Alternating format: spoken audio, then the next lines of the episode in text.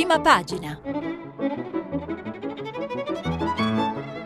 Questa settimana i giornali sono letti e commentati da Jacopo Zanchini, vice direttore del settimanale internazionale. Per intervenire telefonate al numero verde 800 050 333, sms e whatsapp anche vocali al numero 335 5634 296. Buongiorno, buongiorno a tutti, ascoltatrici e ascoltatori, benvenuti a prima pagina. Oggi è martedì 12 novembre e eh, diciamo così la settimana prosegue un pochino sui temi che abbiamo già visto ieri.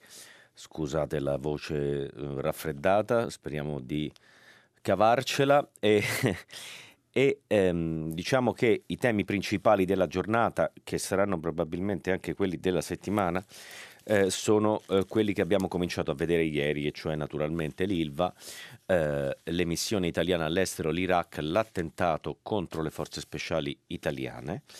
Eh, poi naturalmente il seguito delle questioni dell'attualità relative alla Spagna e ad altri paesi, in questo caso Hong Kong, che è molto presente sui giornali ma non solo, e, um, e poi invece una serie di notizie eh, nuove che sono più um, che sono più um, approfondite oggi eh, che ieri. Quindi eh, cominciamo subito una carrellata eh, delle prime pagine dei giornali per andare a fare questa nostra rassegna eh, quotidiana, ricordandovi naturalmente che eh, pubblicheremo i vostri sms sul sito di Radio 3 e che poi ci sarà il filo diretto per discutere i vostri messaggi. Dunque, ehm, cominciamo con i giornali eh, più grandi e più eh, importanti in termini di lettori. Il Corriere della Sera, Ilva frenata sulla trattativa, a scontro sulla nazionalizzazione dell'azienda, l'ipotesi di un piano B del governo per aiutare Taranto. Slitta l'incontro Conte ArcelorMittal, eh, Misiani, dialogare ma non ad ogni costo. Misiani sarebbe Antonio Misiani, sottosegretario all'economia. Eh, poi eh, di spalla c'è un commento di Franco Venturini sulle missioni all'estero, le nostre missioni da rivedere, eh, che andremo a leggere più tardi. Eh, perché il Nord boccia la manovra, articolo di Dario Di Vico, al centro Hong Kong, agente spara un attivista lunedì di sangue a Hong Kong, poi lo vedremo, l'ISIS rivendica l'attentato in Iraq ai soldati italiani, restano gravi le condizioni dei feriti. E in basso un commento sulla Spagna eh, più rapidamente, quindi Repubblica, che, care, eh, la lettera di Conte, cari ministri tutti per Taranto, il Premier chiede al governo progetti per il dopo Ilva. Lavoro digitale tocca a noi avviare la riconversione ambientale. ArcelorMittal a un passo dall'addio, in alternativa vuole uno stabilimento dimezzato, si va verso uno scontro in tribunale. Questa è la situazione, quindi Ilva e Taranto, di spalla le forze speciali italiane, segreto di Stato dopo la rivendicazione dell'ISIS, un approfondimento sulle forze speciali italiane, al centro il processo Stato-mafia, Berlusconi non depone per Dell'Utri quelle misteriose donazioni all'amico, in basso l'articolo di Gad Lerner su eh, i dirigenti di Fratelli d'Italia, il partito di Giorgia Meloni e eh, i loro eh, le loro schedature degli stranieri, diciamo, eh, in questo caso avvenute alla Bolognina. Concita De Gregorio invece si occupa dei trentenni, di una generazione di trentenni che sarebbe invisibile per la politica.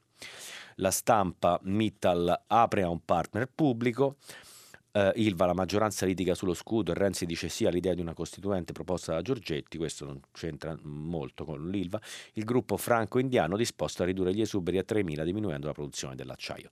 Mi pare che in generale eh, un po' su Ilva ognuno dice una cosa diversa, quindi è un po' difficile ehm, eh, orientarsi, quantomeno eh, su Uh, cosa sta succedendo, è una fase assolutamente interlocutoria. Al centro una grande foto eh, l'ISIS rivendica l'attentato ai soldati italiani, poi una serie di richiami eh, di politica fondamentalmente estera sotto il consueto articolo di Mattia Feltri, buongiorno Mattia Feltri, che anche lui si occupa di Fratelli d'Italia, lo andremo a vedere più tardi. Il manifesto a tutto golpe, in Bolivia anche l'esercito e i sindacati abbandonano il presidente Morales che si dimette per evitare la guerra civile, un colpo di Stato vecchio stile fa calare il sipario sul primo governo indigeno nella storia del paese ma l'odio e la violenza non si fermano, quindi mette in prima pagina la Bolivia con una presa di posizione molto netta eh, il manifesto, il, eh, altri titoli sono per l'Ilva, la Spagna, le missioni, insomma i temi che abbiamo detto sopra. 30 anni di passione dalla Bolognina, la svolta di Occhetto 30 anni dopo, 1989-2019. Colgo l'occasione per dire che domani esce in edicola in libreria internazionale Extra 1989, la caduta del muro di Berlino e la fine dei regimi comunisti nella stampa internazionale dell'epoca, per chi volesse approfondire appunto con materiale e articoli scritti all'epoca, nel 1989, quando le cose succedevano, è uno strumento utile in edicola in libreria. Invece andremo a vedere poi eh, questo ricordo della svolta della Bolognina. Avvenire, terrore di ritorno, eh, il Daesh rivendica l'attacco ai soldati italiani nella serie di attentati in Siria, raffiche di Mitra uccidono un prete armeno e suo padre è ferito un diacono. Qui naturalmente, eh, qui naturalmente Avvenire si occupa anche di un attacco eh, ai prelati cattolici.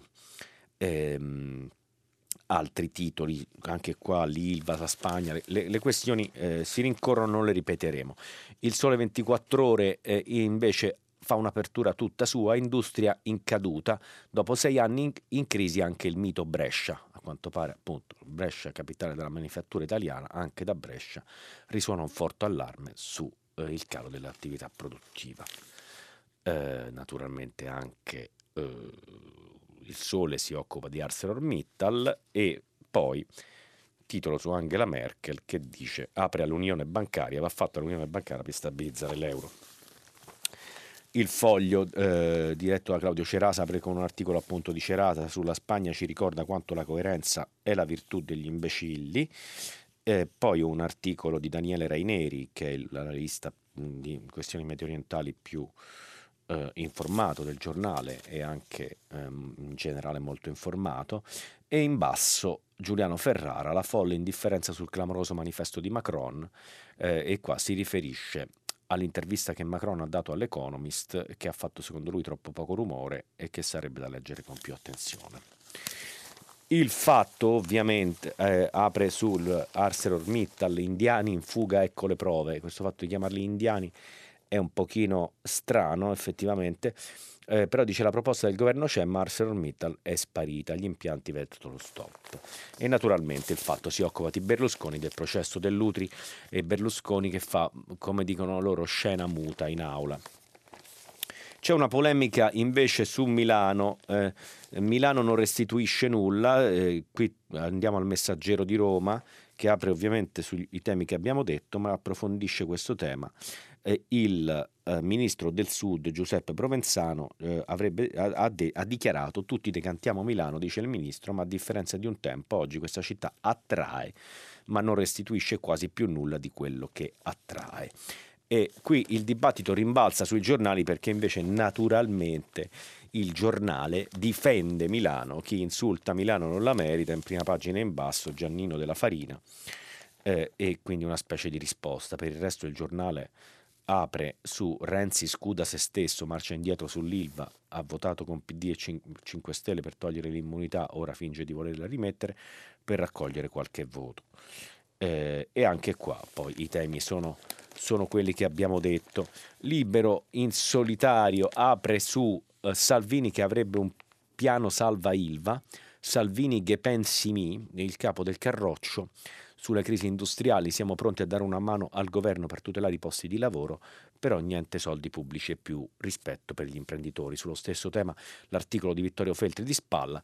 Ehm, eh, da una posizione più o meno eh, inedita, Taranto travolta dal catastrofismo ambientalista. Eh, se pensavo che se c'era un caso insomma, di eh, disastro ambientale acclarato fosse quello eh, dell'Ilva di Taranto, invece eh, Feltri eh, non è dello stesso avviso. I giornali di destra, sia Libero che La Verità, ehm, hanno dei titoli eh, sul rapporto sull'antisemitismo e sostengono che 200 insulti al giorno alla senatrice eh, Linea da Segre sono troppi, che non è vero che sono di meno. Eh, questo lo scrive sia, eh, sia eh, Libero, eh, direi che anche La Verità, che però continua a, eh, la sua campagna sul Russia Gate molto molto nel dettaglio e eh, al centro eh, il titolo invece eh, c'è una foto, intanto c'è una foto della Segre e si rimba- rimbalza anche qui la notizia che gli insulti sarebbero molti di meno. E al centro invece Conte pronto a scambiare migranti e acciaio, Palazzo Chigi ehm, riceve la Merkel, eh, sull'IVA cooperiamo però in cambio, puntini puntini, e qui la verità sembra suggerire che in cambio l'Italia prenderebbe dei migranti, cosa che in realtà eh, tutti gli altri giornali scrivono il contrario, scrivono di un atteggiamento collaborativo della Germania per la ricollocazione dei migranti in Europa, quindi diciamo la verità in controtendenza. Uh, questa è una carrellata eh, delle prime pagine di oggi. Uh, come vedete i temi uh, sono in parte quelli di ieri. Ieri tra l'altro un approfondimento di tutta la città ne parla con Rosa Polacco si è occupato dell'Iraq e delle missioni italiane in generale. ma prima di occuparcene anche noi questa mattina, andrei a uh, cercare di capire quantomeno cosa succede, cosa c'è di nuovo sulla questione dell'ILVA. Eh, non mi soffermerei troppo sui commenti di oggi perché come dicevo eh, la realtà è in evoluzione e fare un attimo il punto su dove siamo per capire dove andiamo. Eh, Repubblica, pagina 2, Marco Patucchi. La drammatica serata di Giuseppe Conte a Taranto venerdì, assediato dai cittadini avvelenati dall'Ilva e dagli operai a rischio di disoccupazione, ha lasciato il segno. Nel governo, certo, ma anche a Londra, dove sono i Mittal, padre e figlio, i patron di ArcelorMittal. Ormai tutti hanno capito che non esistono scorciatoie. Non si tratta solo per la politica di arrivare alle prossime elezioni o per l'azienda di ricalibrare un piano industriale.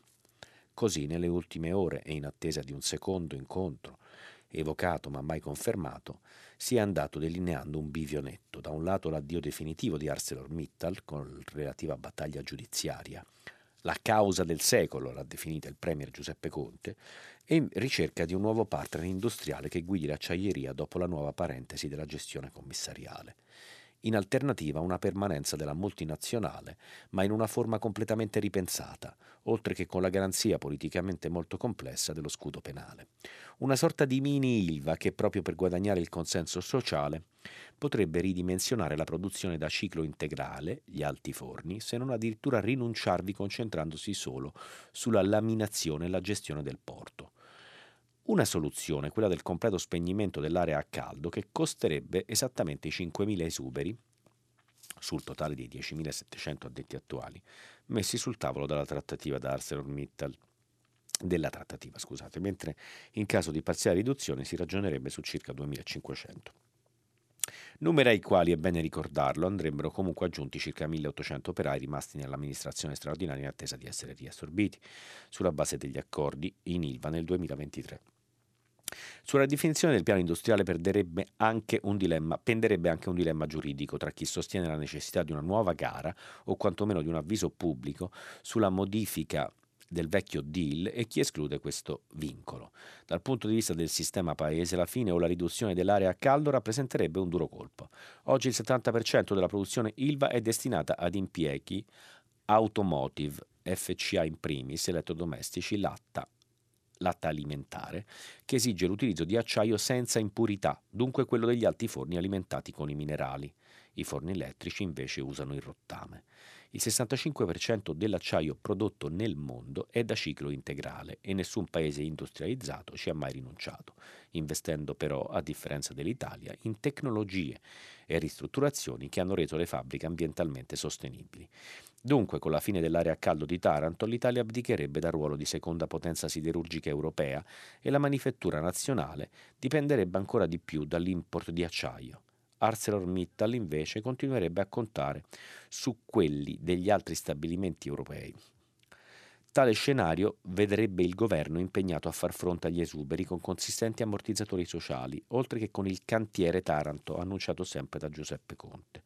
E il ministro dell'economia Gualtieri, escludendo nazionalizzazioni ma non eventuali supporti di cassa depositi e prestiti, parla di piano industriale adattato alle circostanze congiunturali.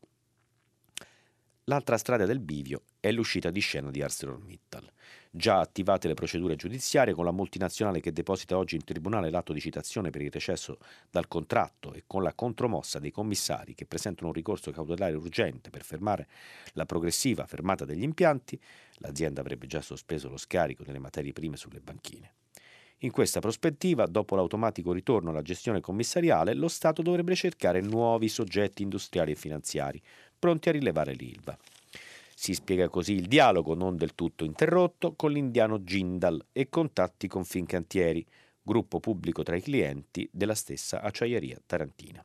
Sullo sfondo, suggestioni cinesi, guarda caso proprio nelle ore in cui il gigante Jingye rileva British Steel, l'ILVA inglese. Ecco, questo diciamo è l'articolo di Repubblica, come vedete la questione è estremamente complessa e le, eh, gli scenari sono vari, quindi diciamo con questo abbiamo dato un po' un quadro e um, evitiamo così di, um, di eh, perdere troppo tempo ad analizzare scenari che non, non si verificano, diciamo, o comunque non sappiamo bene dove portino. Um, il tema, um, il secondo tema naturalmente della giornata è quello uh, della, uh, del seguito della vicenda uh, irachena e del, dell'agguato, del, dell'attacco con un ordigno improvvisato cosiddetto alle forze speciali italiane nei pressi di Kirkuk. Um, Franco Venturini in prima pagina sul Corriere della Sera affronta il problema delle missioni italiane all'estero le nostre missioni da rivedere. Sul finire della guerra del Vietnam si diceva che i soldati americani combattevano con un braccio legato dietro la schiena. Voleva dire quella battuta per nulla scherzosa che i Marines schierati al fronte non avevano l'appoggio del fronte interno, che l'opinione pubblica nella patria lontana voleva il loro ritiro più della loro vittoria. Per fortuna le missioni all'estero dei soldati italiani sono lontane dal tragico esempio vietnamita. Il loro compito è di garantire una pace già raggiunta, di addestrare forze locali, di stabilizzare zone percorse da conflitti latenti. Ma attenzione, perché in Afghanistan, prima del cambiamento di ruolo, la nostra missione di pace ha avuto 54 morti. Attenzione, perché oggi è il sedicesimo anniversario della strage di Nassiria, che nel 2003 uccise 17 militari e due civili. E attenzione, perché i cinque appartenenti alle forze speciali, saltati probabilmente su una mina rudimentale a sud di Kirkuk, svolgevano un compito per definizione segreto e come il loro altri reparti possono dover affrontare analoghi rischi nel prossimo futuro.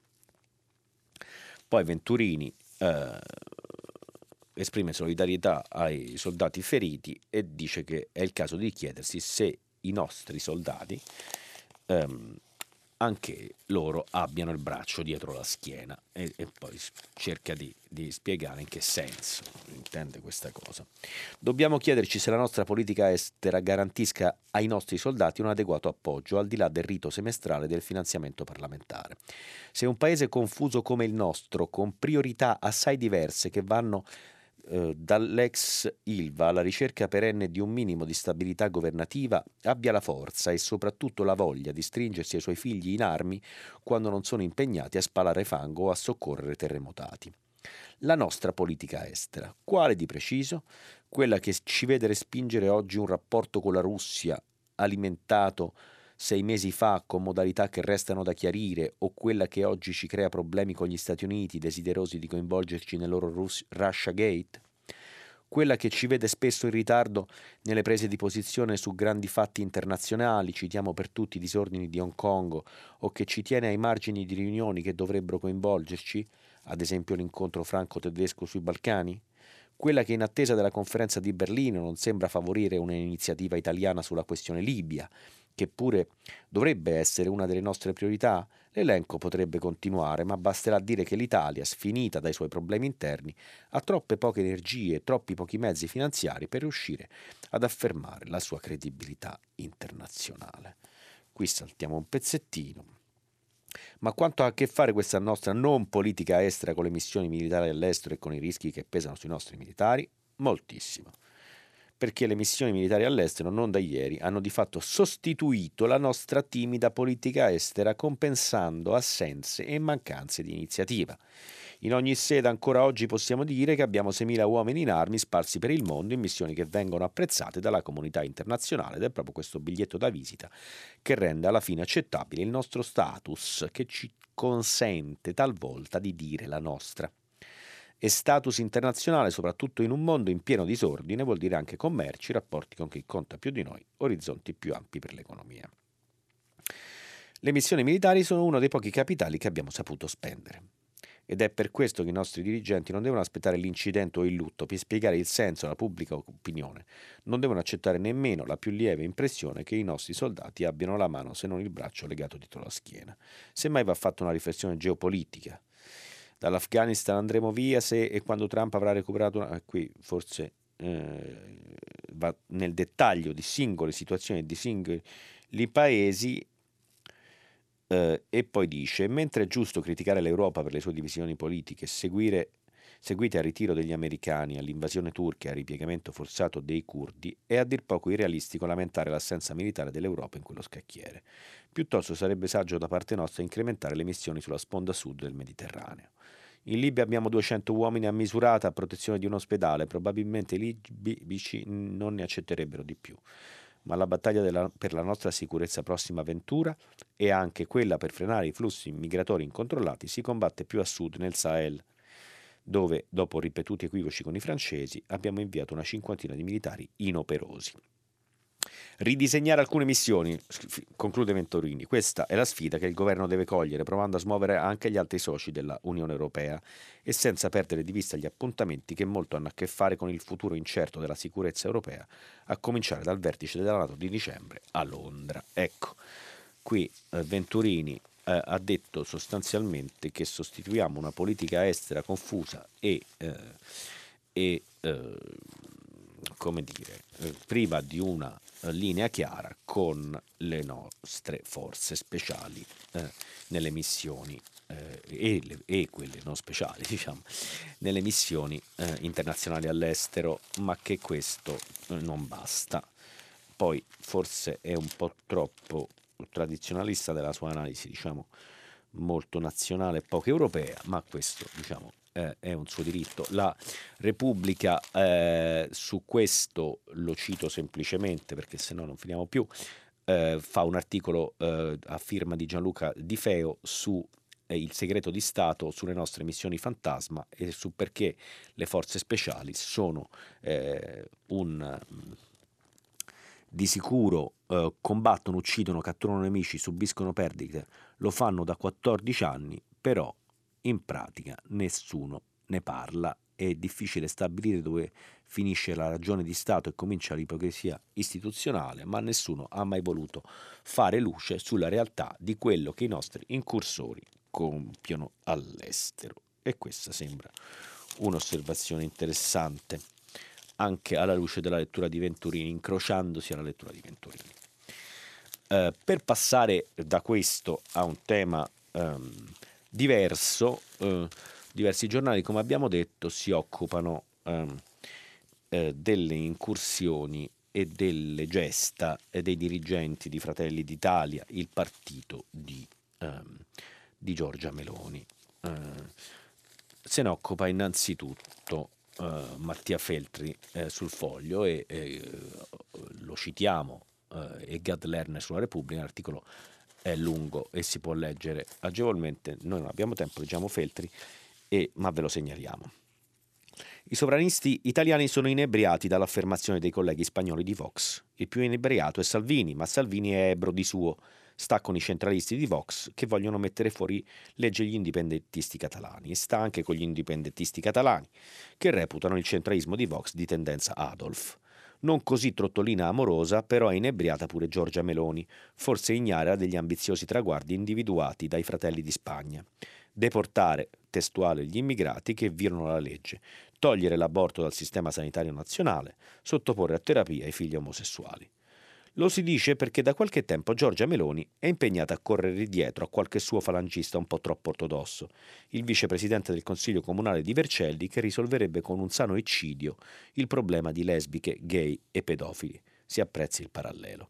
I fratelli marchigiani che festeggiano con cena sociale e fascio littorio l'anniversario della marcia su Roma, il deputato Galeazzo Bignami che pubblica e poi rimuove il video dei campanelli delle case popolari agli stranieri, il commissario di San Severo Foggia che via Facebook pone un interrogativo su Liliana Segre. Ma chi se la in... Eh, puntini puntini punto interrogativo? Mica militanti, tutti dirigenti e a Meloni tocca saltare di qui e di là per scusarsi, precisare che non è la linea del partito, nessuno aveva autorizzato, eccetera. E però l'autorizzazione non serve, ecco il guaio. L'autorizzazione è implicita, tutto un mondo sommerso riemerge entusiasta di un implicito via libera. E questo mondo ti ascolta, ti ama e ti vota. Giorgia. Quindi diciamo che eh, la questione della collocazione del partito di Giorgia Meloni e del suo ruolo nella destra italiana, con una certa ironia e una certa efficacia, ehm, da Mattia Fenti. Se ne occupa per la verità anche, eh, Gui, oltre a Gad Lerner, anche Guido Vitiello nella sua rubrica il, sul foglio, il B e il BA, ma non lo segnalo perché eh, non tutto può essere letto. Invece abbiamo accennato, quando abbiamo fatto la carrellata delle prime pagine, alla questione del processo di Palermo.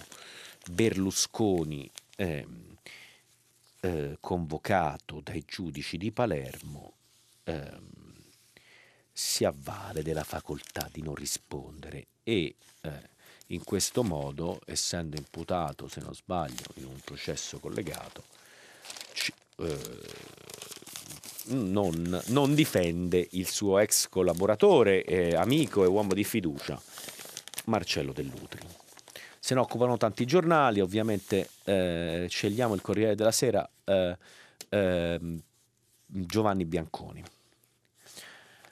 Il silenzio di Berlusconi su Dell'Utri, non rispondo sul consiglio dei legali. Palermo, l'ex premier in aula per il processo sulla trattativa Stato-mafia, polemica 5 Stelle Forza Italia. Palermo. Prima fa sapere che non vuole essere ripreso, decisione singolare per un leader politico che ha sempre fatto vanto di calcare le scene mondiali e mai riluttante davanti a tv e fotografi. Ma nell'aula bunker del carcere del Luciardone, tra sbarre e gabbie, preferisce di no. Quando entra in aula, protetto da una fitta schiera di carabinieri e addetti alla sicurezza, le telecamere si abbassano per non inquadrarne il volto mentre si inchina davanti alla corte e prende posto sul banco dei testimoni. Il presidente Angelo Pellino tralascia di verbalizzarne nome cognome e data di nascita e lo avvisa che siccome dopo la sua convocazione è venuta ufficialmente alla luce un'indagine a suo carico per le stragi di Mafia del 1993, è diventato un test assistito dai difensori presenti Franco Coppi e Nicolò Ghedini, condizione che gli consente di tacere.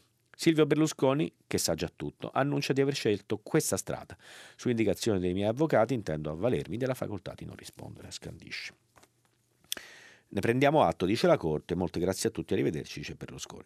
La scena madre del processo d'appello sulla cosiddetta trattativa Stato-mafia si consuma in pochi secondi, insieme alla speranza di Marcello Dell'Utri, condannato in primo grado a 12 anni di carcere per aver fatto da tramite delle minacce mafiose al primo governo Berlusconi, di ottenere l'aiuto de- dall'amico con il quale ha condiviso 40 anni di esperienze imprenditoriali e politiche.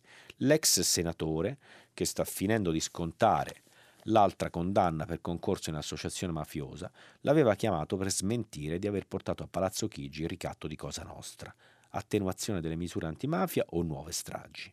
Ma l'amico si è sottratto. Evidentemente è prevalso il timore di domande scomode e risposte non controllabili su asserite relazioni tra Forza Italia e la mafia, o altre questioni potenzialmente rischiose per un politico ancora sotto inchiesta.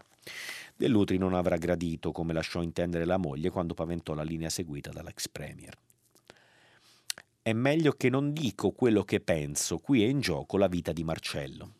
Tuttavia gli avvocati dell'imputato Francesco Centonze e Francesco Bertorotta non si mostrano delusi. Secondo loro è già una conquista che la testimonianza del fondatore di Forza Italia per riferire quanto a sua conoscenza in ordine alle eventuali minacce di matrice bla bla bla bla, sia stata ammessa dalla Corte d'Assise d'Appello come prova decisiva. Che non sia arrivata poco importa, significa che senza quella prova dell'utri non si può condannare. L'accusa sosterrà il contrario, come ha già fatto la Corte d'Assise nella sentenza di condanna. I giudici di primo grado inve- infatti ritennero che fosse superfluo sentire Berlusconi per via della natura autoindiziante che inevitabilmente avrebbero avuto le sue dichiarazioni, con conseguente diritto al silenzio. A prescindere dal fatto che fosse o meno indagato per le stragi, la Corte ritenne che in ogni caso non avrebbe potuto essere un testimone puro. E si capisce perché. Qui saltiamo. Prima che Berlusconi entrasse nell'aula bunker, i difensori di Dell'Utri avevano provato a far proiettare in aula la registrazione di una conferenza stampa dell'aprile 2018 all'indomani del verdetto di primo grado, nella quale l'ex premier affermò: È assurdo e ridicolo il tentativo di accostare il mio nome alla vicenda della trattativa Stato-mafia. Noi non abbiamo ricevuto né nel 94 né successivamente alcuna minaccia della mafia dai suoi rappresentanti. La Corte d'Assise d'Appello ha respinto la richiesta, quel filmato è già agli atti, le dichiarazioni saranno trascritte e i giudici potranno comunque vederlo in Camera di Consiglio. Resta il silenzio di Berlusconi che fuori dall'aula di giustizia riaccende la polemica politica e qui la polemica politica è meno interessante. Quello che è sicuro è che è una pagina eh, che si chiude da un punto di vista della storia d'Italia degli ultimi 20-25 anni. Eh, ci sono, ehm, c'è sicuramente eh, Hong Kong che eh, andrebbe eh, giusto eh, segnalata. Ehm, andiamo sulla, span- sulla, stampa, se ne occupa Francesca Paci. Spari sugli studenti, un uomo dato alle fiamme, Hong Kong adesso ha paura della guerra civile. Sono sceso in strada per ricordare lo studente morto la settimana scorsa, proprio qui nel mio distretto. Era la prima volta che protestavo durante un giorno lavorativo. Che protestavamo, c'erano alcune decine di ragazzi, piccoli gruppi. L'intenzione era quella di costruire blocchi stradali e scappare via. Non volevamo scontrarci con la polizia né rischiare di essere arrestati. Dobbiamo andare avanti domani, dopo e poi ogni giorno. Zdvin ha 25 anni e ieri era in prima linea a Sai Wan Ho, il quartiere orientale di Hong Kong, dove, nella giornata forse più violenta dall'inizio delle manifestazioni antigovernative, un ventunenne è stato gravemente ferito da un agente che ha sparato a pochi metri di distanza. Io direi che più che metri sono quasi centimetri perché il video mostra lo sparo eh, veramente molto vicino. Qualche ora dopo, in un'altra zona, un uomo che inveiva contro i dimostranti è stato dato alle fiamme. È riuscito a togliersi i vestiti ardenti, ma è ricoverato con ustioni. L'ex colonia britannica è nel caos. Dopo il 24 weekend di proteste, un morto e 60 persone ferite solo nelle ultime 24 ore di cui un paio in modo critico. Il livello dello scontro è ulteriormente cresciuto. La governatrice Carrie Lam, uno dei target della piazza che tra i cinque punti non negoziabili chiede le sue dimissioni, è tornata a puntare l'indice contro gli attivisti, alzando molto il tiro, definendoli nemici del popolo ed escludendo categoricamente che la violenza possa spingerla a soddisfare le cosiddette domande politiche. Sono lontane le immagini della marea umana che fino a settembre attraversava pacifica le strade di Hong Kong. Fedele alla massima dell'icona nazionale, Bruce Lee, siate acqua. La richiesta di cancellare la legge sull'estradizione, nel frattempo congelata, è cresciuta inglobando la denuncia della dura repressione da parte della polizia e imponendosi come una rivendicazione di autonomia dalla Cina, la madre patria a cui l'ex colonia britannica tornerà de- definitivamente nel 2047. Pochi in realtà ambiscono all'indipendenza, ma, ma ancora oggi, nonostante la guerriglia urbana, la maggioranza teme più di ogni cosa la scadenza della formula uno Stato, due sistemi, che finora ha preservato la libertà dell'isola. E qui, diciamo, saltiamo e, e andiamo alla fine dell'articolo di Francesca Paci sulla stampa. Nonostante i disagi quotidiani, la borsa in rosso, meno 2,6%, la gente sembra ancora solidale con la protesta e considera la violenza una reazione obbligata alla repressione della polizia. Ancora ieri, racconta la parrocchiana Maria, la chiesa di Holy Cross a Sai Wan O ha aperto le porte per chi scappava e la polizia, che si sente impunita, ha fatto irruzione violando un luogo sacro. I cristiani pregano per i giovani e per salvarsi dalla Cina comunista. La polizia denuncia 120 luoghi vandalizzati. Le autorità parlano di condizioni gravissime dell'uomo incendiato dai dimostranti, che invece, secondo il giornale di opposizione Apple Daily, si sarebbe allontanato sulle sue gambe. E Hong Kong brucia. Quindi la crisi di Hong Kong continua e eh, ha avuto ieri un, un, punto di svolta in termini, ehm, in termini negativi, diciamo così. Eh, e ehm, la, la, questione, altre questioni di politica estera eh, e in generale eh, sono sicuramente la Spagna dove si è dimesso eh, il leader di Ciudadanos Albert Rivera che ha visto ridimensionarsi il suo partito da 57 deputati a 10 e c'è un articolo interessante, ci sono vari articoli e vari scenari e anche qui non si capisce chiaramente quale sarà l'alleanza del futuro della Spagna, si fanno varie ipotesi che un po' erano le stesse, un pochino meno facili di prima delle elezioni, quindi non mi soffermerei eh, su questo, un'alleanza progressista eh, con l'astensione di alcune forze catalane e basche, addirittura una grande coalizione con i popolari, insomma le, le ipotesi sul piatto sono sempre quelle. Intanto la Commissione europea però si preoccupa del rischio stallo in Spagna e Marco Bresolin lo riferisce sempre sulla stampa.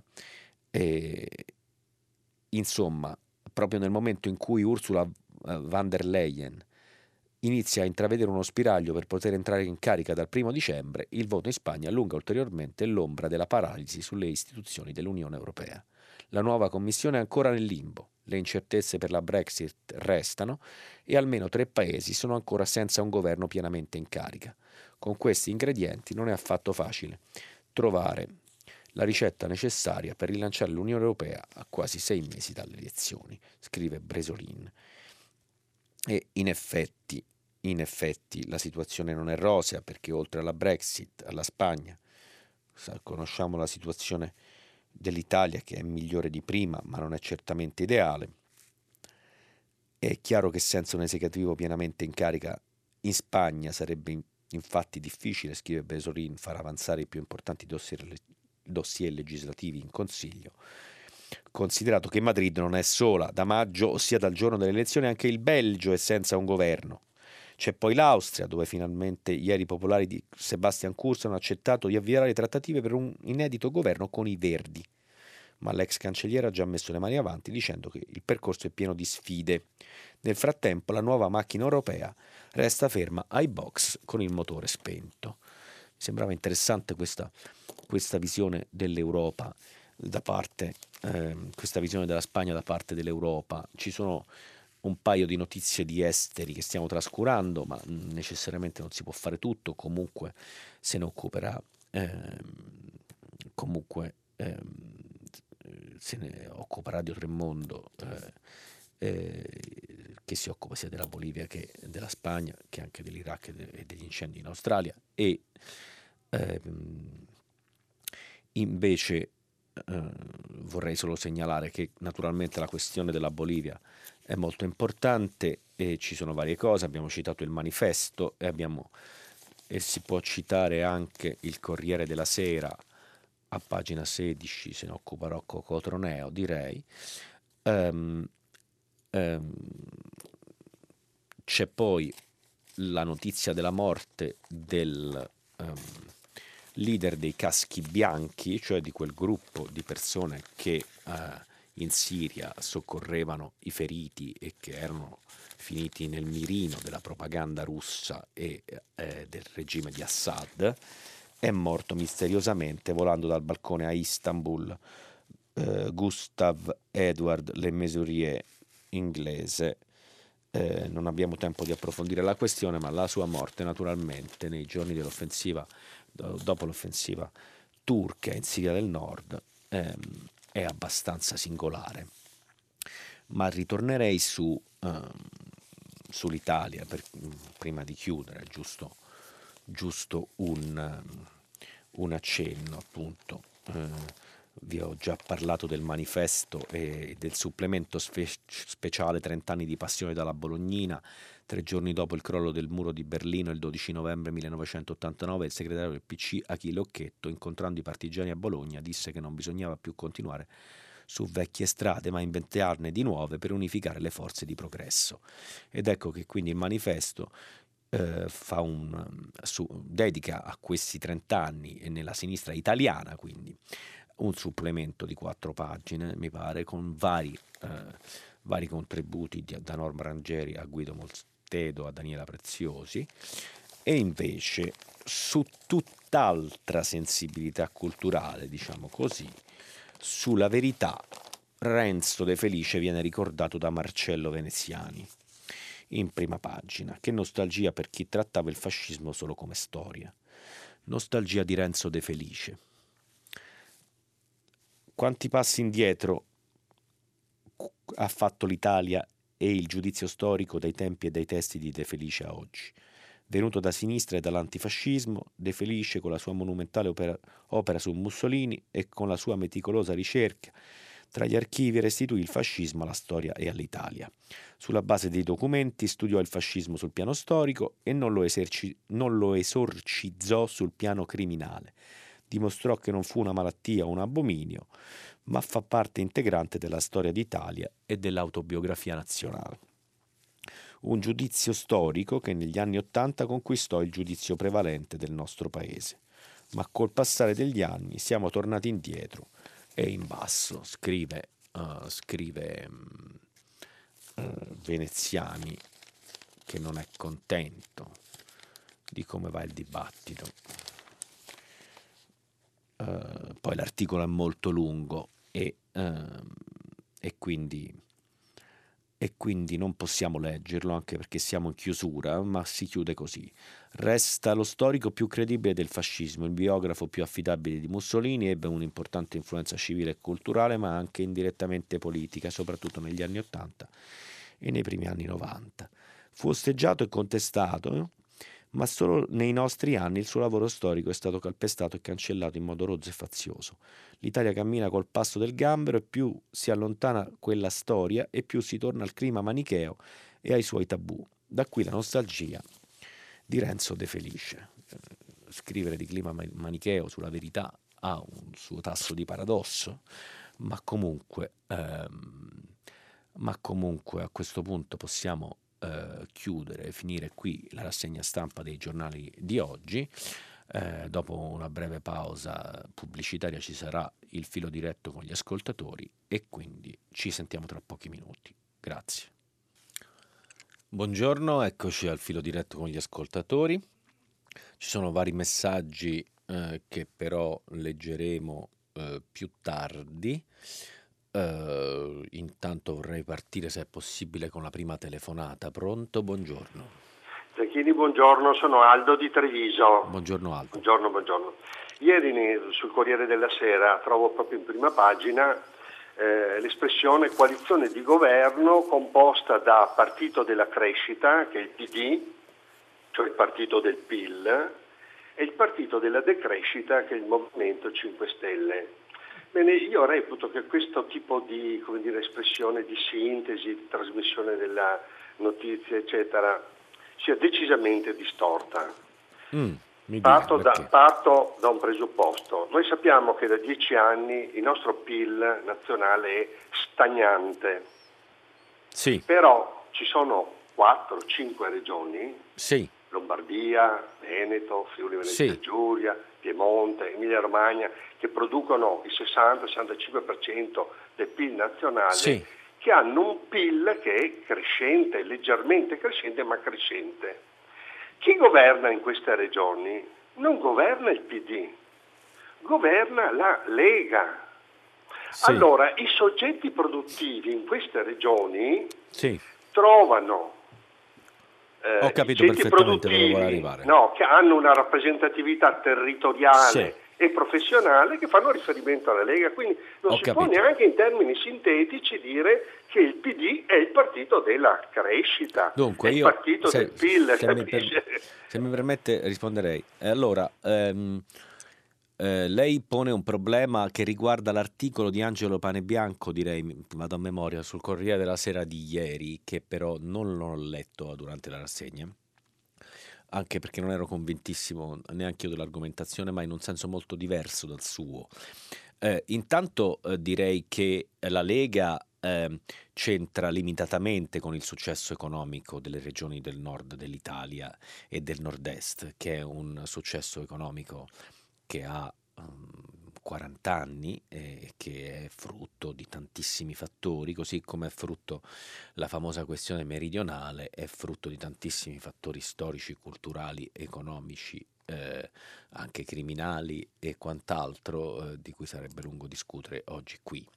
Quindi eh, forse ehm, eh, che poi la Lega eh, possa ehm, eh, in alcuni suoi ehm, esponenti, eh, essere apprezzata dal mondo dell'impresa del nord e del nord-est non c'è ombra di dubbio, eh, può anche essere non apprezzata per niente, per esempio abbiamo visto, ehm, abbiamo visto rispetto alla questione dell'euro e all'ambiguità di Salvini rispetto a rimanere o a uscire dall'euro, gli imprenditori del nord estremamente arrabbiati anche in Veneto.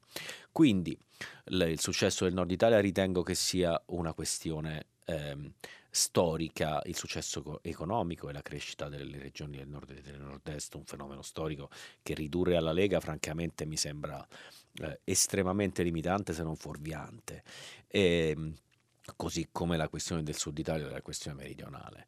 Eh, per quanto riguarda eh, il PD, eh, lì eh, diciamo, la questione è più articolata, semplicemente ehm, eh, Pane Bianco si riferiva alle due forze che costituiscono la maggioranza eh, e, e, e, diceva una è più eh, per la crescita a livello tradizionale e una è più per la decrescita. Anche questa, all'interno di questo ragionamento, anche questa era un po' una semplificazione perché ehm, poi eh, le questioni sono decisamente più sfumate. Comunque spero di aver chiarito, ehm, aver chiarito eh, il punto come secondo me. Qui eh, c'è un messaggio che vorrei leggere perché le critiche vanno sempre lette. Buongiorno dottor Zanchini, avevo sperato sentendo la prima giornata di conduzione, ma mi sbagliavo. Anche lei, come altri, quasi tutti i conduttori della sua area politica, eh, che diciamo qui è, è, presunta, premette che sta per leggere giornali di destra, ma non lo dice per quelli di sinistra, forse li considera più obiettivi e fa battute critiche solo per quelli. Che tristezza il giornalismo militante. Renato Castiglione delle Stiviere. Eh, grazie Renato per il messaggio. Eh, eh, diciamo che ehm, la, la, lo schieramento politico dei giornali in Italia è una questione estremamente articolata e ci si potrebbe discutere molto a lungo. Eh, diciamo che in altri paesi europei, e eh, internazionale naturalmente, io spero che lei lo conosca, eh, pubblica articoli dalla stampa internazionale e quindi diciamo da tanti anni ci siamo fatti un'idea molto precisa di come funziona l'informazione in Italia e di come funziona negli altri paesi e eh, diciamo quali sono eh, le affinità e quali sono le differenze. Eh, è chiaro che un giornale come La Verità, eh, per il tono, i titoli, lo schienamento politico, e il linguaggio eh, e, e, anche un giornale come Libero in altri paesi europei sarebbero di estrema destra, non di destra.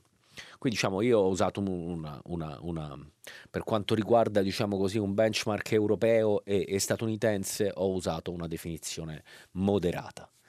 Eh, ehm, eh, il manifesto, eh, gli altri giornali non li ho definiti, il manifesto c'è scritto sopra il quotidiano comunista, il sole 24 ore, il giornale della Confindustria il Fatto Quotidiano mh, mm, è il giornale più vicino al Movimento 5 Stelle che ci sia, eh, quindi eh, ha un'impostazione eh, di quel tipo. Eh, la Repubblica è un, un, giornalone di centrosinistra, ma è uno dei principali giornali italiani. Il Corriere della Sera è un giornale centrista, insomma. Voglio dire, ho usato giornali di destra perché in realtà nel resto del mondo sarebbero di estrema destra. Ecco, questa forse è la risposta più sintetica che posso dare. Eh, abbiamo forse una telefonata in linea, buongiorno. Eh, buongiorno, eh, sono Anna da Bologna. Buongiorno eh, Mi sente? Sì, lei mi sente? Eh, sì, grazie. Eh, prima di entrare nel merito dell'argomento che riguarda comunque l'Ilva di Taranto, vorrei avere la possibilità di dare un'informazione. Ieri ho visto ehm, un film documentario, Ilva a denti stretti, Sì. è una drammatica inchiesta che è andata in onda su Rai 2 il 7 novembre alle ore 23 Mhm. e che comunque si può recuperare tramite l'app Sì.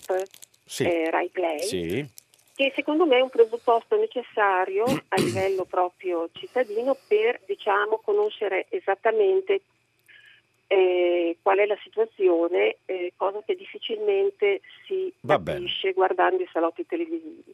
Ecco, detto questo, visto che l'ILVA è un argomento che non riguarda solo Taranto e la regione, riguarda tutti noi perché Certo, ecco, c'è una ricaduta a pioggia su tutto il paese. assolutamente. Ecco, io vorrei sapere, eh, visto che l'ILVA è una grande industria eh, siderurgica perché abbiamo saputo ha cinque alti forni, eccetera, Sì, eh, vorrei sapere però, visto che avrà tante sorelle sparse, non dico nel mondo, ma almeno in Europa, nell'Unione Europea, eh, ecco, vorremmo sapere mh, nelle altre eh, sedi, ehm, eh, in Germania, in Francia, in Spagna, eh, cioè che tecnologie hanno, che procedure seguono, eh, di che cosa dispongono, visto che qui è diventata una sorta di macchina della morte e bisogna morire per lavorare e lavorare per morire. In questi paesi così vicini a noi, in questa famiglia allargata che è l'Unione Europea, cioè sarebbe utile un'inchiesta che ci dicesse là eh, che procedure hanno per evitare eh, quello che è accaduto in tutti questi anni, perché il problema è il nodo scorsoio che la politica ha tenuto al collo dei cittadini si sta stringendo ora, ma eh, cioè sono anni che questa Sì. situazione ha creato allora quello che ehm, sì. io la ringrazio molto per la sua domanda. eh, ovvi- eh, allo stesso tempo non sono un esperto di questioni dell'acciaio e non conosco nel dettaglio la situazione delle altre, ehm, delle altre fabbriche eh, equivalenti o, o paragonabili che ci sono eh, nei paesi dell'Unione Europea. Prima abbiamo parlato del gruppo cinese Jingye che si sta comprando il produttore siderurgico British Steel con le eh, acciaierie, e fonderie, eh, acciaierie e fonderie nel Regno Unito. Eh, la TV pubblica BBC eh, dice che l'investimento è pari a 70 milioni di sterline e anche qui il governo britannico contribuirà al salvataggio con garanzie sui prestiti. British Steel numero 2 nel Regno Unito dietro Tata Steel era fallito a maggio per mancanza di liquidità. Quindi da una parte con il paragone con alcuni paragoni con eh, altre situazioni dell'Unione Europea o eh, di altri paesi europei si vede che scusate si vede che la crisi non è solo italiana, la crisi dell'acciaio è europea e eh, è globale, i player normalmente sono globali e quindi in questa ottica va vista.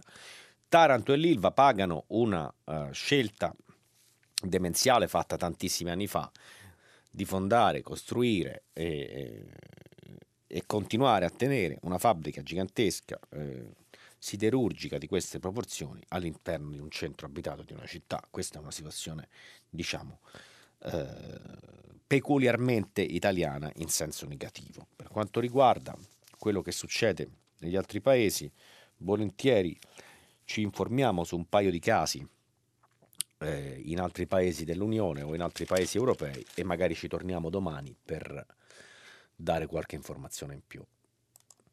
C'è un- un'altra telefonata? Pronto? Pronto? Pronto, pronto. Pronto, buongiorno. Eh, Giovanni da Siracusa.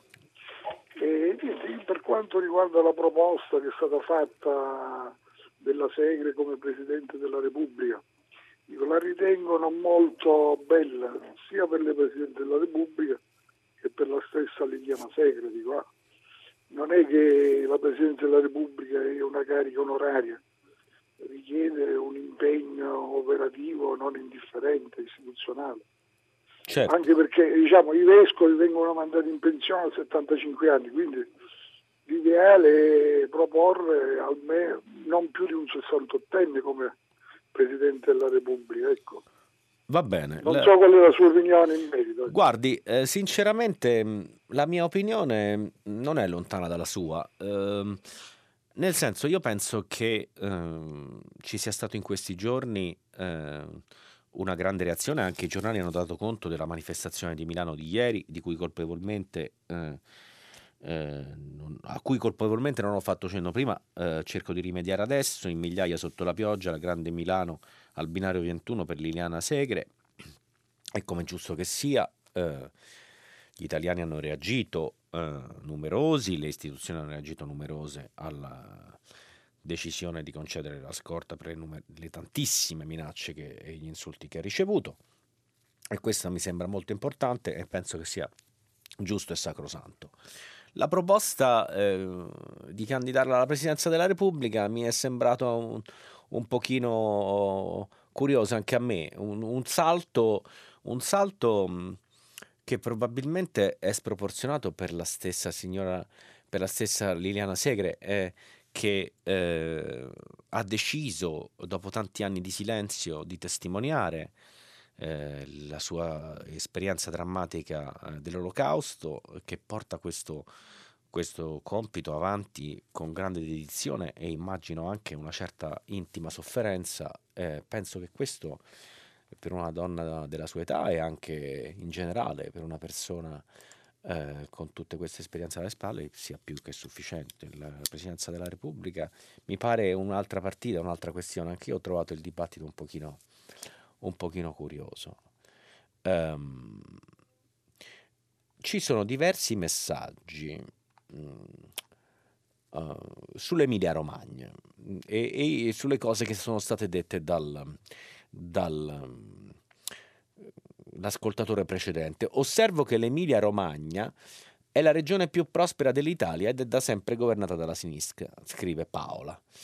Uh, scrive Antonio da Padova, Uh, la Lega è il partito della secessione del Veneto, è su questo che prende i voti nel Veneto. Uh, la Lega in Piemonte è appena arrivata, prima c'era il PD, lo ha dimenticato l'ascoltatore, l'Emilia Romagna è attiva e produttiva, abbiamo proprio una visione limitata del nostro orticello, scrive Luisa da Torino. E poi altri messaggi, addirittura c'è, c'è, un messaggio che dice comunque l'Emilia Romagna non è governata dalla Lega ma governa il centro-sinistra da millenni, queste sono delle, diciamo, delle, delle, delle eh, così, iperboli. Sulla scia dell'intervento dell'ascoltatore si può sostenere che il successo di Milano è grazie alla sinistra. Qui insomma diciamo questa cosa ha scaldato indubbiamente gli animi in una maniera interessante. Eh, ora che abbiamo letto qualche che messaggio, forse possiamo tornare a vedere se c'è una nuova telefonata. Pronto? Pronto? Sono Giovanna dalla Liguria. Buongiorno Giovanna. Eh, sarò telegrafica. Eh, voglio richiamare l'attenzione di chi ci ascolta sul provvedimento che ha interessato Formigoni, eh, noto governatore della Lombardia, ehm, che non ha mai collaborato con la giustizia, che non ha mai dato informazioni su eh, i milioni di euro eh, sottratti alla pubblica utilità, che ha fatto una vita eh, dove un suo vestito poteva eh, diciamo, sfamare un pensionato per un mese, eccetera, eccetera. Per dire che mi sono indignata per questi 700 euro mensili, e ricordo che c'è gente in Italia, tanta, che vive con 600 euro al mese, che eh, sono stati eh, erogati a questo personaggio. In che senso? Mi scusi, non conosco la vicenda. Mi racconti eh, lei. Semplicemente Formigoni è stato condannato. Sì, questo sì. Durante il processo non ha collaborato, si è riservato di non parlare, non ha parlato, non ha quindi permesso alla giustizia di rintracciare tutti i soldi che sono stati eh, dirottati nei paradisi fiscali tramite i suoi amici, i quali sì. l'hanno mantenuto nella nelle vacanze, sì, nelle, sì, sì, sì, sì, ecco, questo tutte sì. queste cose, no? e... e alla fine è uscito fuori che siccome lui non possedeva nulla, gli sono stati erogati 700 euro al mese Ho per capito. poter sopravvivere. Ecco, mi è sembrato un insulto alla povertà della gente e anche alla giustizia. Certo. E quindi, eh, a parte l'indignazione che ho, mi sono poi chiesta, sì, mi indigno, ma poi perché? Se eh, è stato emesso questo provvedimento, evidentemente c'era una norma, una legge. Ecco, mi, mi chiedo quindi che, che al governo la parte forse più onesta, la parte più, eh, più attenta, ecco, che spinga perché vengano eh, diciamo, annullate certe leggi ed emesse altre che impediscano queste ingiustizie che veramente sono vergognose. Io non so cosa ne pensa lei, ma mi farebbe piacere sentire. È così impossibile mettere, fare delle leggi nuove, poche leggi fatte bene. Ho capito. Eh, signora, guardi, eh, eh, la questione è articolata perché, eh, se capisco bene, c'è un vitalizio congelato dopo la condanna definitiva per corruzione. Quindi un assegno di 700 euro al mese per Roberto Formigoni, accordato dal Senato all'ex presidente della regione Lombardia, condannato bla bla bla. Eh, dalla scorsa estate l'ex governatore sta scontando la condanna definitiva a 5 anni e 10 mesi. Sostiene di vivere in povertà e eh, il suo patrimonio è volatilizzato tra processi e sequestri. Ora, eh, la questione chiaramente va conosciuta nel dettaglio e difficilmente si può eh, entrare in una vicenda che è anche personale con questa mm, superficialità. Io non sapevo onestamente questa cosa dei 700 euro al mese, eh, Formigoni eh, li chiede ehm, e eh, si tratta di capire se ne abbia diritto oppure no. Eh, lei ha ragione a indignarsi. Ehm, è chiaro che la vicenda processuale ehm, è eh, specifica, però Formigoni è stato condannato in via definitiva e sta scontando la pena. Questo mi sembra la cosa più importante. Questi 700 euro dobbiamo semplicemente cercare di capire in base a quale norma ne abbia più o meno diritto e se c'è un modo eh, per cui qualcuno gli dirà di sì o di no a seconda di, eh, soprattutto del fatto che eh, egli abbia o meno ancora diciamo così, da parte qualche gruzzoletto derivante dalle sue attività illecite precedenti. Ci sono delle altre um, telefonate? C'è qualcuno in linea pronto? Pronto, sono Riccardo da Cantù, buongiorno. Buongiorno Riccardo. Eh, telefono a proposito di quella ultima telefonata dell'ascoltatore riguardo al, al successo degli imprenditori del nord dovuto al partito della Lega. Sì. Ecco, poi oltretutto lei ha anche letto eh, dei commenti, eh, degli sms che sì. è quasi scatenato un tifo no? dei sì. partiti, in Emilia Romagna governo al nord, sì. in Piemonte ha sempre governato, eh, eh, no, no, in Emilia Romagna ha sempre governato la sinistra, in Piemonte la Lega è appena arrivata, e il Veneto, ma insomma tutte queste cose qua che io veramente trovo molto ridicole. Sì. Perché credo che il successo dell'imprenditoria al nord non dipenda assolutamente dai partiti politici, assolutamente, ma dipende molto dagli uomini, dall'imprenditoria che, che nasce dalla, dall'estero, dal genio di, di, certe persone, ma non certo l'aiuto dei politici. Questo era il mio punto di vista eh, che volevo appunto esprimere. E oltretutto, se vogliamo proprio essere sinceri sugli aiuti dei, polit- dei partiti politici, la Lega è in primo piano sul discorso dei condoni se vogliamo, ma non credo che i condoni siano quelli che fanno avere successo l'imprenditoria. Sarebbe molto riduttivo per, quanto, per, per gli imprenditori sentirsi dire che sono aiutati per i condoni. Questo era il mio punto di vista. Bene. Grazie, grazie, grazie mille. Ascolto per radio, Grazie. Eh, direi che non c'è niente da aggiungere, è stato piuttosto chiaro e eh, andrei a leggere qualche messaggio adesso. Eh, ce n'è uno che dice del Cile come mai non se ne parla per nulla con tutto quello che sta avvenendo, scrive Andrea da Venezia. È vero, se, se, ne parla poco sui giornali italiani, se ne parla di più sulla stampa internazionale. Leggevo dalle Mondo di ieri che il presidente cileno Sebastián Piñera ha annunciato domenica di preparare un progetto di modifica della Costituzione promulgata sotto la dittatura di Augusto Pinochet e tra le modifiche che potrebbero farsi della Costituzione c'è una migliore definizione dei diritti della persona e dei modi per farli rispettare. Gli emendamenti previsti prevedono anche eh, gli obblighi dello Stato e stabiliscono migliori meccanismi di partecipazione dei cittadini, ha aggiunto il Presidente. Quindi, giustamente, dopo tre settimane di manifestazioni massicce, nel quale ricordiamo sono morte 20 persone, allo stesso tempo il movimento, apparentemente di collera sociale nato semplicemente dall'aumento del prezzo del biglietto della metropolitana di Santiago del Cile, eh, ha preso il via il 18 ottobre e da lì è diventato in generale un movimento grande di un grande paese dell'America Latina di contestazione dello status quo eh, per il cambiamento, in particolare rispetto alle disuguaglianze sociali e nel mondo della scuola e dell'educazione. Questo movimento, a quanto pare, con un prezzo diciamo eh, molto alto, eh, purtroppo, di vittime, ha però trovato uno sbocco istituzionale. Eh, qui vedo tra gli altri messaggi invece quali sono le differenze tra la nostra stampa e quella straniera o anche l'informazione in genere, compresa quella televisiva. Sarebbe molto interessante che lei lo riferisse anche a grandi linee. Grazie da Torino. Eh beh, io è una domanda molto interessante. Grazia è un vast programme, diceva il generale De Gaulle, e qui eh, chiaramente ci sarebbe da parlare per molto tempo. Eh, internazionale naturalmente eh, fa di questo il suo mestiere, la sua, in qualche modo la sua missione, quello di eh, valorizzare eh, le differenze nell'approfondimento delle questioni della stampa straniera rispetto a quella italiana, traducendola in italiano e cercando di costruire ogni settimana come forse sapete, un, un, settimanale che sia in qualche modo il meglio di quello che è uscito sulla stampa estera.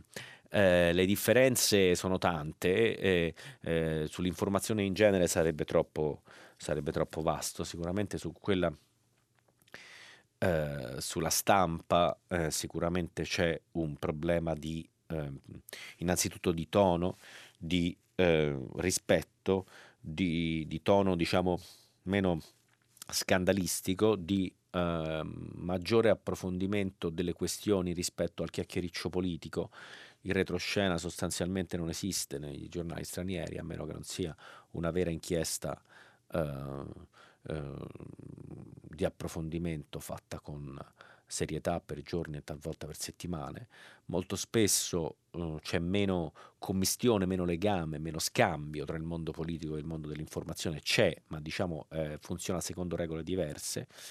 Uh, la battaglia anche politica e anche la battaglia delle idee è spesso fatta con dei toni comunque aspri eh, e talvolta anche molto aspri, però non eh, sulla base eh, tranne ovviamente i tabloid o, o, i giornali ultrapopolari scandalistici di un certo tipo, parlo, parlo dei, dei, principali giornali dei vari paesi europei, è fatta è in un modo rispettoso eh, dei diritti delle comunità, del linguaggio, si usa sempre un linguaggio eh, che è rispettoso delle minoranze, eh, delle identità, delle identità sessuali, delle identità di genere, insomma ehm, eh, c'è un modo di parlare dell'attualità e c'è un modo di parlare dell'attualità in modo continuativo, senza come noi molto spesso facciamo sulla nostra stampa, ehm, eh, scoprire e riscoprire le cose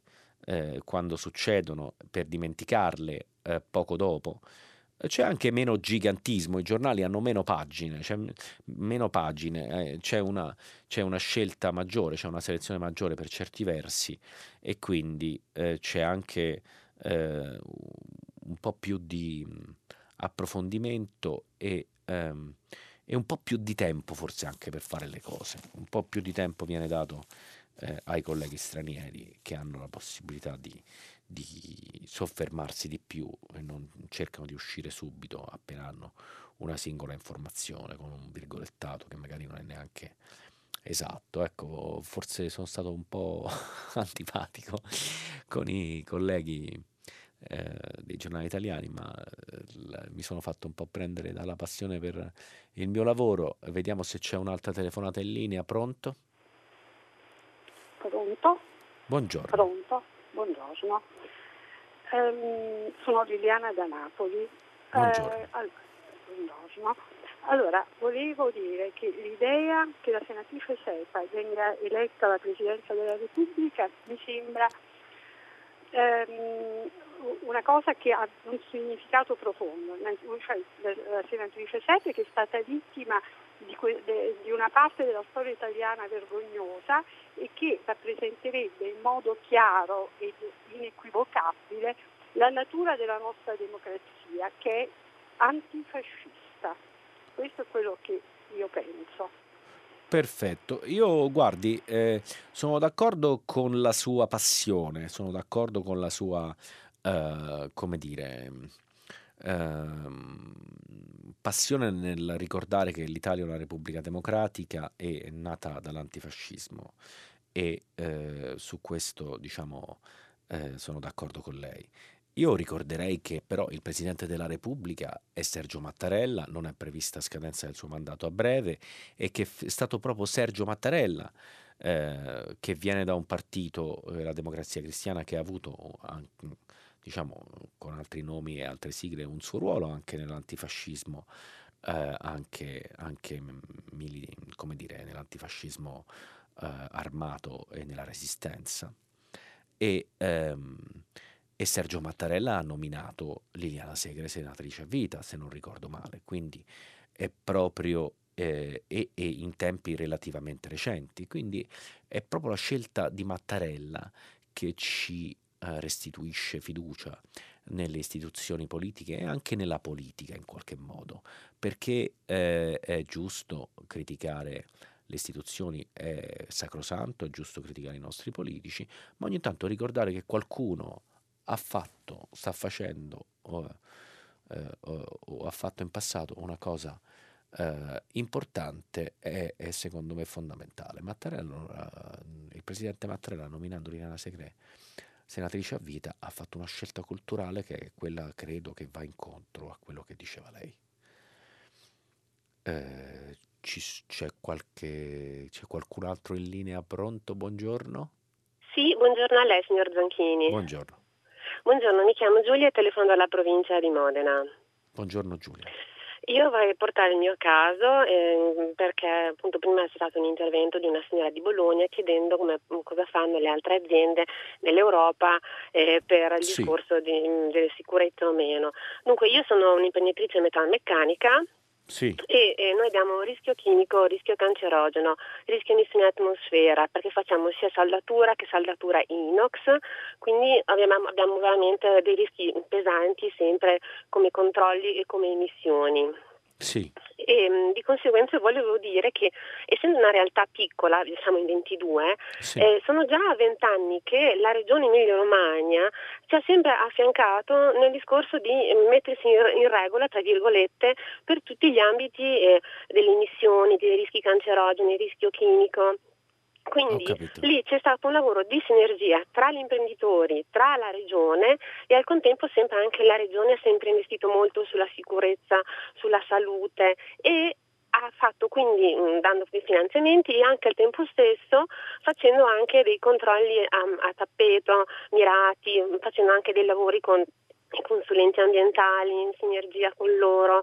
Quindi cioè, mh, c'è un lavoro, è fattibile, eh, certo. tranquillamente si può fare e come la Regione appunto negli ultimi vent'anni ha investito tanto su questo e sulle infrastrutture e come ad oggi appunto l'Emilia Romagna eh, è ancora insomma, valida dal punto di vista metalmeccanico, c'è del lavoro, c'è, c'è e, e comunque si vede che le soluzioni anche al rischio chimico ambientale sono tranquillamente risolvibili.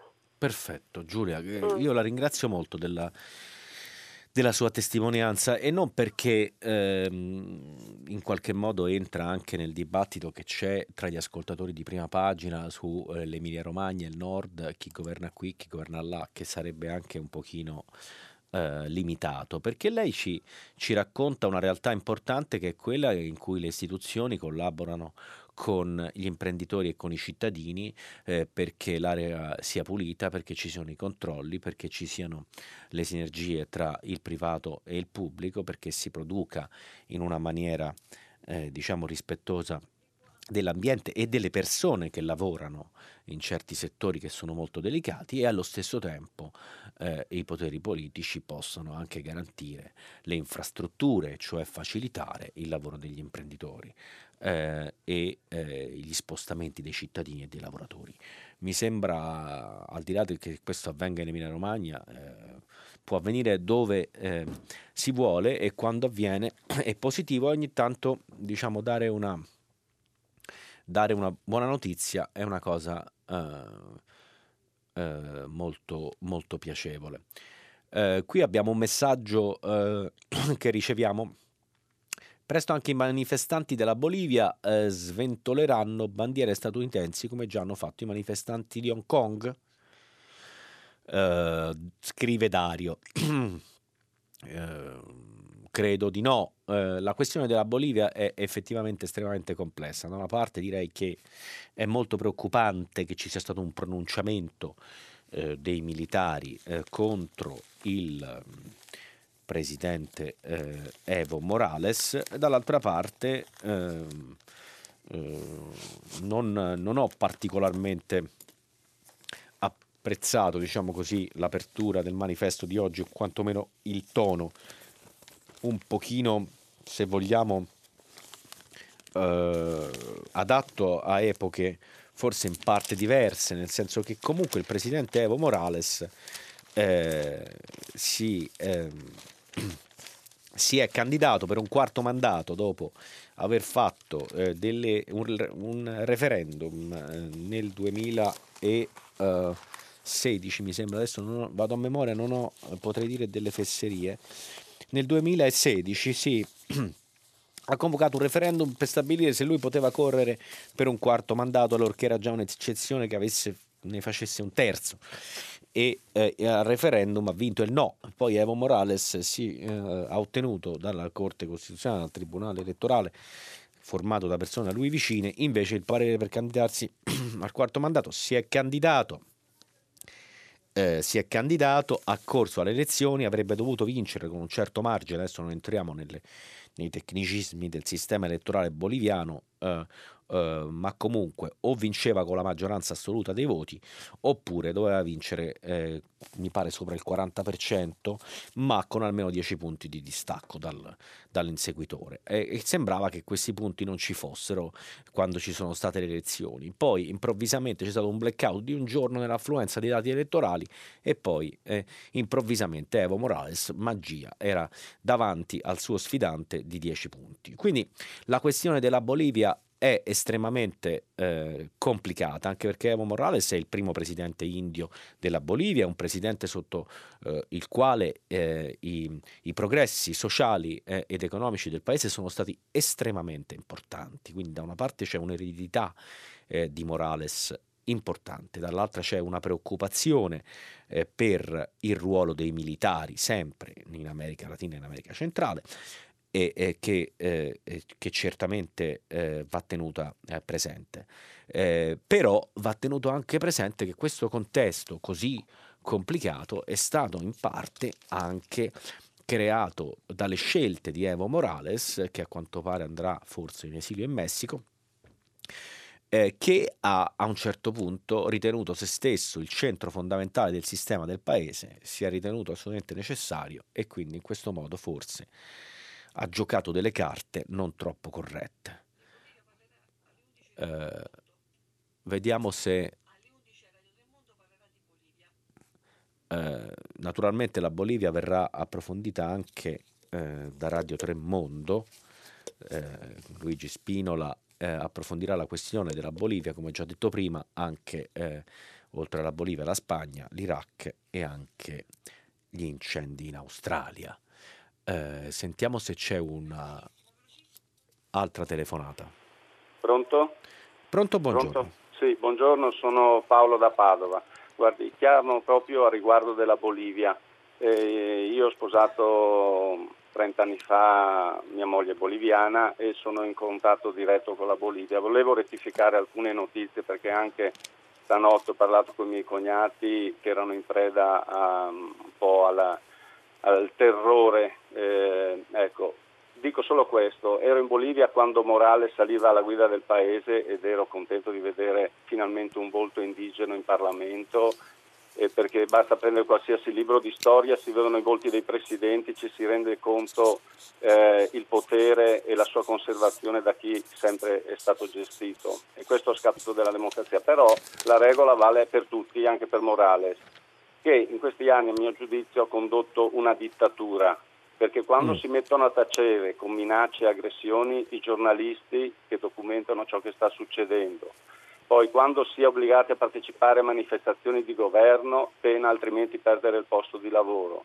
Quando canali televisivi vengono minacciati di chiusura, eh, certo. mio cognato lavorava in un canale televisivo nazionale, perché critici nei confronti del governo, questa è una dittatura eh, sono di, eh, diciamo, elettoralmente parlando di sinistra, mi dà fastidio quando sento Capisco testate di sinistra. Noi però, ecco, dobbiamo chiudere, mi dispiace di averla sfumata, eh, siamo d'accordo eh, con lei, non so se possiamo definire una dittatura, francamente pare esagerato, però sicuramente ci sono state delle criticità nel nelle scelte del presidente Morales che hanno in, contribuito ad arrivare alla situazione di oggi. Ecco.